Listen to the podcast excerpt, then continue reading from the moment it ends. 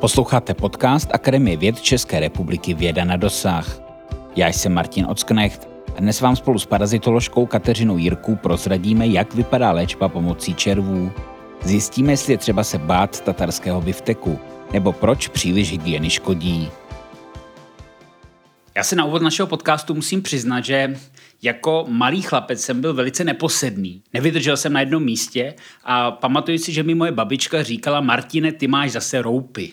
Dnes už vím, že to bylo způsobeno především hyperaktivitou, ale co znamenají roupy z biologického hlediska, to mi snad už prozradí náš dnešní host, kterým je Kateřina Jirku z Biologického centra Akademie věd České republiky a kterou už zdravím. Dobrý den. Dobrý den. Tak paní doktorko, co jsou to roupy?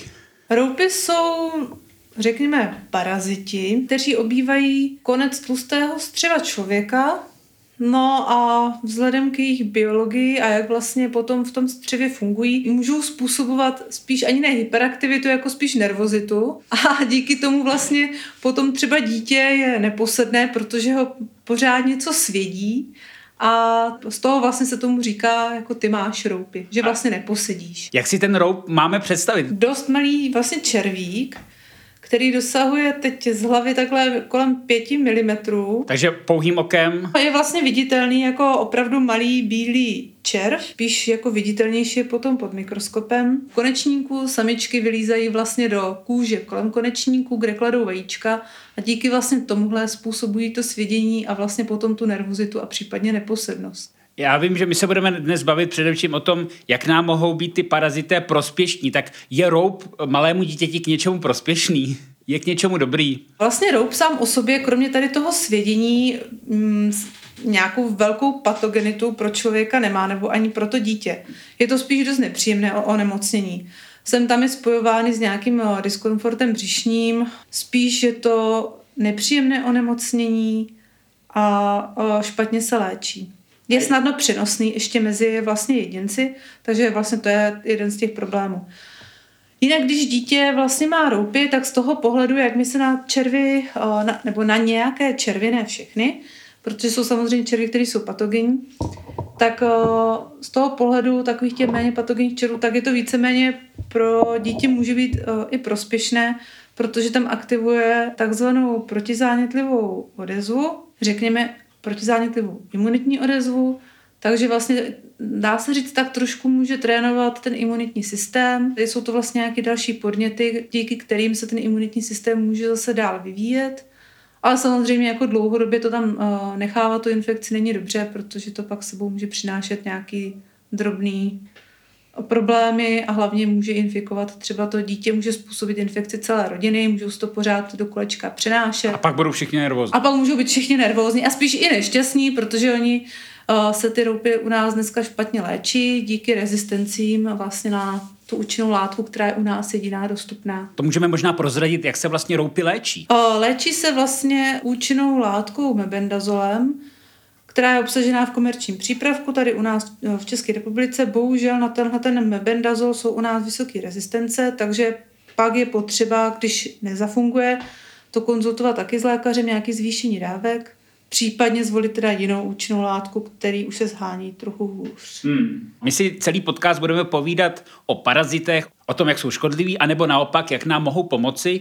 Pojďme si možná na úvod říct, co to vlastně je parazit. Definice parazita je vlastně taková, že je to organismus, který potřebuje ke svému životu hostitelský organismus. Vlastně je to pro něho ta výhoda, že dostává živiny, má vlastně nějakou řekněme, lokalitu, kde může bydlet a je chráněný a zároveň ho využívá teda ke svým přenosu a vlastně množení.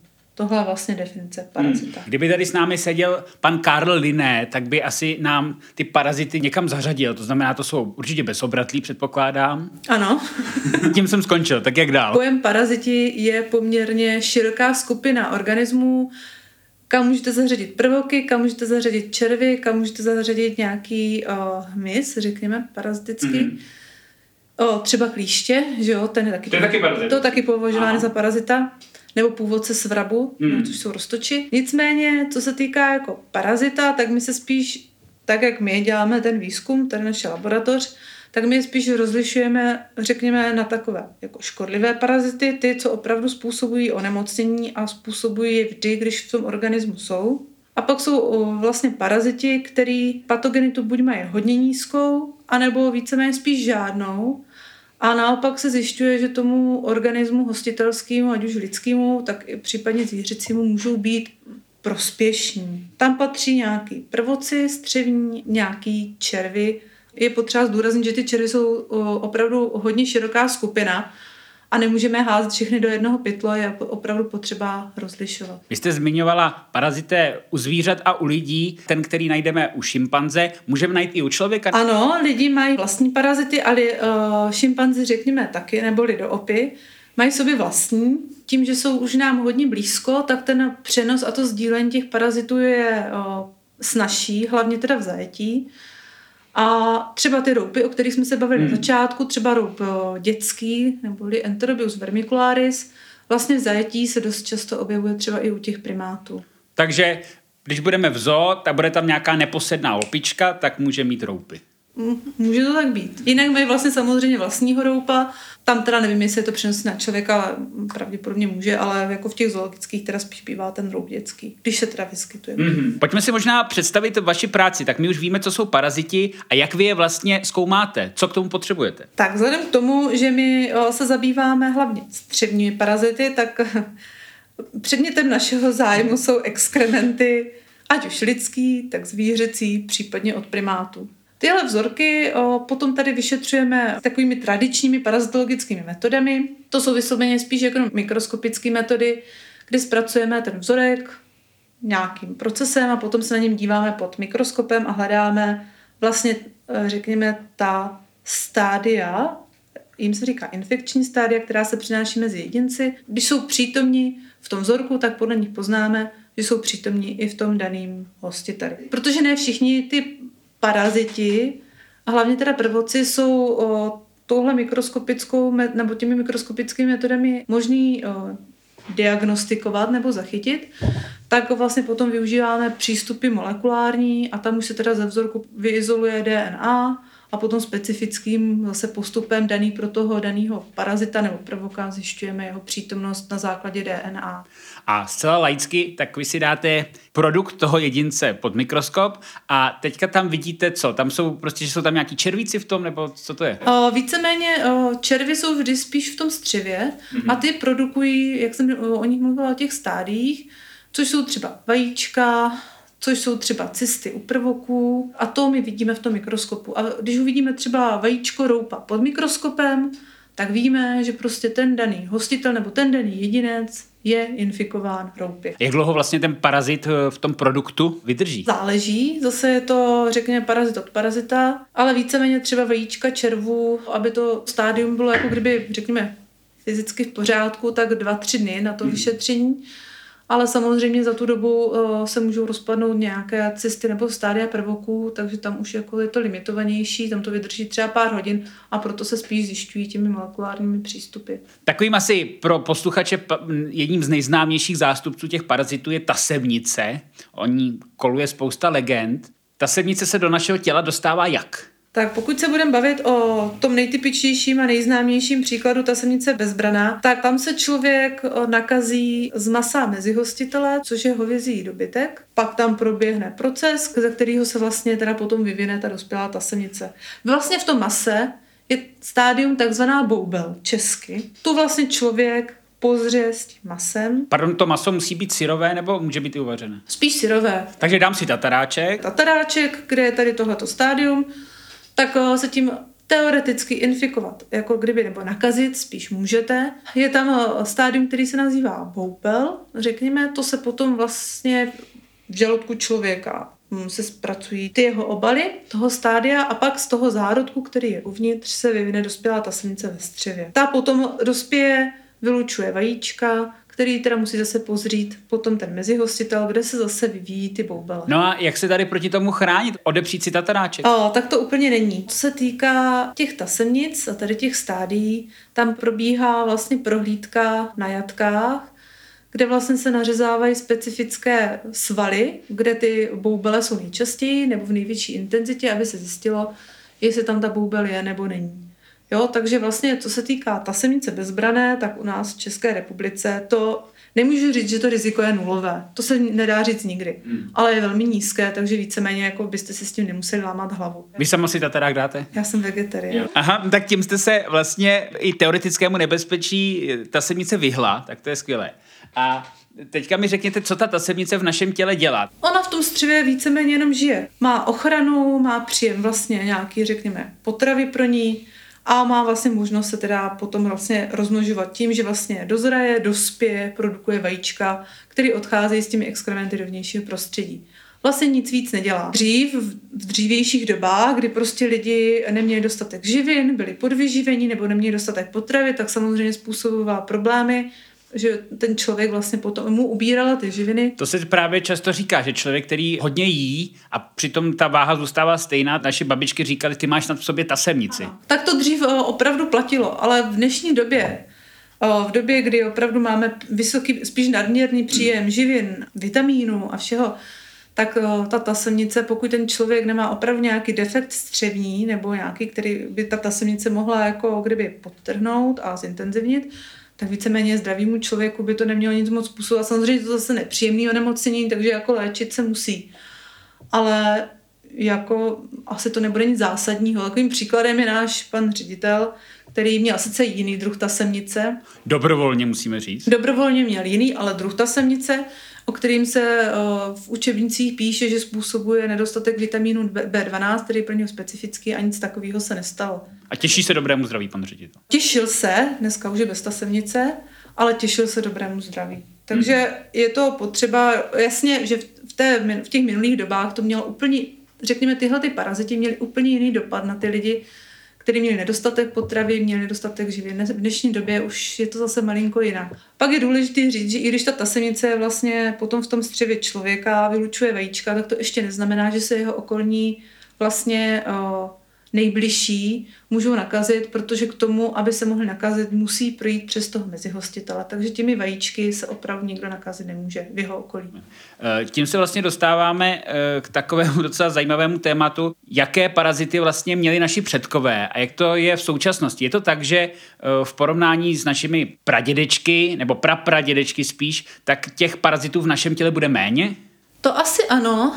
Je to vlastně daný tím životním stylem moderní společnosti. Ta hygiena nebo prostě ten životní styl se dostal na úplně jinou úroveň a díky tomu životnímu stylu, kdy jsme se vzdálili vlastně od zvířat, od takového to tradičnějšího života, vzdálili jsme se od zvířat, žijeme víc v těch městech, kde je beton a samozřejmě máme spoustu dezinfekčních přípravků nebo prostě těch detergentů a tady těch věcí, tak jsme vlastně přerušili i dost vývoj spousty tady těchto těch parazitů, který nemůžou s náma vlastně ani přežívat, takže jsme se jich vlastně jako kdyby zbavili a ano, ten rozdíl je tam značný. Hmm. Jo, tím příkladem dneska je třeba ta moderní společnost, která jsme jako vlastně i my v České republice proti tomu třetímu světu, kde opravdu řekněme, ta rozmanitost ve střevech lidí v tom třetím světě u těch parazitů je vyšší než tady u nás. Ono by se mohlo zdát, že to, že těch parazitů v našem těle je méně, než mají například eh, lidé v zemích třetího světa, takže to je výhra, ale z několika rozhovorů s vámi jsem pochopil, že to není tak úplně pravda. Není. Je to samozřejmě jeden z úhlů pohledu. Jak jsem už jednou zmiňovala, je potřeba rozlišovat ty parazity na ty škodlivé a na ty, který třeba tu patogenitu nebo tu škodlivost, nebo jak to říct, mají o, minimální nebo třeba žádnou. Takže u těchto těch parazitů, který by měli mít spíš ten příznivější dopad, to je vlastně nežádoucí, protože když je v tom organismu máme, jedná se třeba hlavně o prvoky, velmi jednoduše řečeno dávají impulzy tomu imunitnímu systému, který je vlastně potřebuje a ten se může dál rozvíjet a má vlastně tu možnost pořád jako kdyby s něčím se potýkat. Zatímco když jich máme tu diverzitu nižší, což už bylo prokázáno třeba i u té bakteriální složky mikrobiomu, že když ta rozmanitost je nižší, tak vlastně těch impulzů ten imunitní systém dostává míň mm-hmm. a tím pádem mm, se můžou rozvíjet nějaká onemocnění. Mm. Takže zcela hypoteticky, když si představím nějakého námořníka, který prostě prošel celý svět a tak nějak tu hygienu úplně neřešil, dejme tomu, tak ta jeho imunita mohla být i vyšší než my, kteří žijeme v supermoderním světě plném moderních léků. O, ano, prostě ten imunitní systém bude mnohem trénovanější a bude mnohem jako s nás se bude vyrovnávat s různými infekcemi a s nějakými dalšími zánětlivými onemocnění, než ten imunitní systém, který je třeba uzavřený v tom supermoderním světě, když je uzavřený v nějaký krabičce a vlastně ty impulzy z toho vnějšího prostředí nemá. Každopádně na tomto místě my oba zdůrazníme, že hygiena, zvlášť v těchto časech, je důležitá. Samozřejmě hygiena je poměrně široký pojem a je potřeba vždycky se na to podívat z toho úhlu pohledu tématu, o kterým mluvíme. Co se týká samozřejmě dnešní doby pandemické, tak jako hygiena tam zase z jiného toho úhlu, takže určitě je důležité. Dál mít ruce a všechno. No jasně, jo. To jsou, to jsou opravdu různé perspektivy a je potřeba je rozlišovat. Parazité v našem těle můžou být tedy prospěšní a oni dokonce mohou léčit i e, různé nemoci. A tím by se ve vašem ústavu zabýváte? O, zabýváme se vlastně takzvanou terapii červy, Jinak se jí taky říká helmintoterapie. Helmint je červ. Jak už jsem říkala, červu je spousta. Jo, někteří mají jo, tu škodlivost pro člověka opravdu velmi malou. Naopak, když v tom organismu jsou, tak můžou aktivovat takzvanou protizánětlivou imunitní odezvu, která může pomáhat se vyrovnávat s různými, s různými zánětlivými onemocněními. Jo, typickým příkladem takových zánětlivých onemocnění, u kterých se ta helmintoterapie nejvíc testuje, je třeba krávnová nemoc, anebo alergie. Jo, samozřejmě je to zase složitější, je to řečeno jenom teď v tuhle chvíli velmi jednoduše. No a jak vlastně ta léčba eh, probíhá? Daný jedinec pozře, eh, řekněme, ta infekční stádia červů. Dám si na lžičku červa a... Eh, jednoduše řečeno se to tak dá říct. No a potom vlastně v člověku se vyvine dospělec a vlastně v průběhu toho vývoje se aktivuje ta protizánětlivá odezva. V dnešní době máme čtyři takový kandidáty těch hmm. červů, který se liší svojí biologií, který se liší svým životním cyklem a který se liší dopadem na různá onemocnění. Takže zase je potřeba rozlišovat. Vy říkáte, že si dáte červa na lžičku. Existují komerční firmy, které, řekněme, ty infekční dávky připravují a lidi si je můžou zakoupit a můžou vlastně tu terapii teda projít. My musíme zmínit, že ta léčba pomocí červů má i řadu odpůrců. Ano, jsou dva tábory, řekněme, v té vědecké komunitě, jak se na to dívají. O, někteří se na to dívají tak, že je to prospěšný, že to těm lidem pomáhá a samozřejmě ve většině případů to může pomoct, ale samozřejmě to má své odpůrce. Má to své odpůrce hlavně z etického pohledu, kdy přece jenom ten parazit pořád nebo ten červ je spojovaný s něčím nehezkým, škodlivým. Hmm. To je jeden úhel pohledu. Druhý je ten, že někteří z těch kandidátních červů přece jenom můžou být přínosný na to nejbližší okolí. Samozřejmě při dodržování hygienických standardů to není tak snadný, ale může to být, takže to je ten etický aspekt. No, může to mít i ten negativní dopad, že pokud ten člověk má nějaký zdravotní problém skrytý, o kterém se neví, tak samozřejmě může dojít i na to, že ten červ ho může, nebo ta kolonizace tím červem ho může prohloubit. Hmm. Takže samozřejmě se na to je potřeba dívat zase z těch různých perspektiv a určitě, když by se člověk rozhodl, že ho bude užívat, myslím si, že je určitě nezbytný se domluvit se svým dozorujícím lékařem, aby byl pod dohledem. Hmm. My jsme si řekli teda pro a proti a vy kdyby vás trápila nějaká choroba, tak byste sáhla po těch červech? Určitě. Určitě bych neváhala a určitě bych to zkusila. Vy už se skoro dvě dekády zabýváte právě parazity. Čím vás tak fascinují? Co je krásného na tasemnici? No tasemnice je krásná. Tuhle otázku dostávám často od svého okolí. Co mě na těch parazitech přitahuje, já nevím. Prostě mě parazitologie zaujala během studií na univerzitě a začala jsem se jí věnovat. Je to prostě obor, který mě, řekněme, uchvátil a paraziti mi přijdou fascinující a víc k tomu asi nedokážu říct. My jsme si tady vlastně parazita vykreslili jako tu tasebnici nebo ten roub, ale vy se zabýváte právě i prvoky, ty najdeme v našich střevech například. A co tam provádí? A je to v dnešní době spíš taková jako dost neproskoumaná skupina střevních organismů, zatímco o bakteriích nebo střevních bakteriích víme mnoho, protože v posledním desetiletí ten rozvoj těch diagnostických nebo detekčních metod nám umožnil mnohé. U těch červů přece jenom ta jejich jako diagnostika je snažší, přece jenom tím mikroskopem je s nás zahlédnutelnější, řekněme, hmm. tak ty prvoci jsou opravdu, řekněme, malincí a tím mikroskopem ne vždy se dají zachytit. V té moderní společnosti se o nich eh, moc neví. My jsme se teď na to eh, zaměřili v našem výzkumu, snažíme se teď rozjet projekty právě s cílem zjistit tu rozmanitost střevních prvoků u moderního člověka. Většina z nich to jsou takhle běžně v té populaci eh, přítomní, aniž by o tom lidi věděli, tak jsou víceméně spíš zase neškodliví. Říká se jim komenzálové, to znamená, že prostě žijí v tom střevě, zase z toho mají prospěch, ale tomu hostiteli nebo tomu člověku nějak neubližují. Mm-hmm. A naopak se zjišťuje, že mají podobný efekt jako ti červy, že můžou zase eh, dávat signály nebo nějaký podněty tomu imunitnímu systému a naopak oni vlastně i spolupracují s těmi střevními bakteriemi, takže zatím nevíme, jak tyhle, řekněme, interakce, ta spolupráce je tak strašně široká a hluboká, že zatím do toho nevidíme, ale jsou pravděpodobně důležitou součástí toho středního mikrobiomu. A už víte, do jaké míry jsou třeba v české společnosti zastoupení? Ten projekt začal nedávno, takže zatím víme něco málo o dvou až třech takových prvocích. Když takovým nejznámějším příkladem, který se vlastně řeší i více ve světě, jak u zdravých lidí, tak u pacientů s kronovou chorobou nebo s ulcerózní kolitírou srovnává se ten výskyt mezi těmi dvěmi skupinami, se nazývá blastocystis, český název nemá.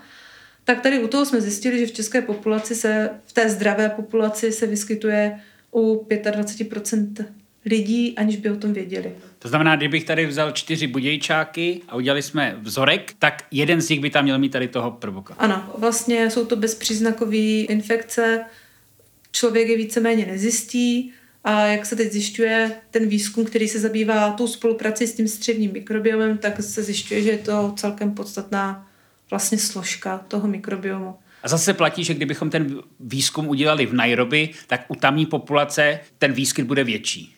O, ano, jsou vlastně studie, které poukazují na fakt, že blastocystis je v tom třetím světě, může dosahovat 100% té prevalence, jako 100% výskytů těch hmm. jedinců. No a můžou být i prospěšní, nebo dají se i tyto prvoci využít k nějaké léčbě? Teď nám zrovna vyšel článek, eh, kdy jsme testovali efekt eh, nebo vliv eh, tohoto prvoka blastocystis na střevní zánět a zjistili jsme, že při tom dlouhodobým obývání toho střeva může mít příznivý efekt na zánět ve hmm. střevě. A dlouhodobý to je měsíc, rok? To jsme testovali tak tři měsíce. Tři Už měsíce. by měl mít tady ten vliv. A nejenom vlastně na ten imunitní systém nebo na tu zánětlivou imunitní nějakou odezvu, kterou se může snižovat, ale zároveň uh, spolupracuje s tím střevním mikrobiomem a vlastně ho jako kdyby řekněme, naše výsledky ukazují, že ten střední mikrobiom stabilizuje, což je podstatný pro toho život člověka nebo jedince. Říká Kateřina Jirku z Biologického centra Akademie věd České republiky. Já už jí děkuji za rozhovor a přeju jí, ať jí láska k parazitům vydrží co nejdéle. Děkuji. Další příběhy české vědy najdete online v časopise A věda a výzkum, na sociálních sítích a webu Akademie věd. Podcasty Věda na dosah můžete poslouchat na Spotify, Google Podcasts, iTunes a dalších aplikacích. Pokud se vám líbí, můžete odebírat nebo sdílet se svými přáteli. Radost poznání a hodně sil přeje Martin Ocknecht.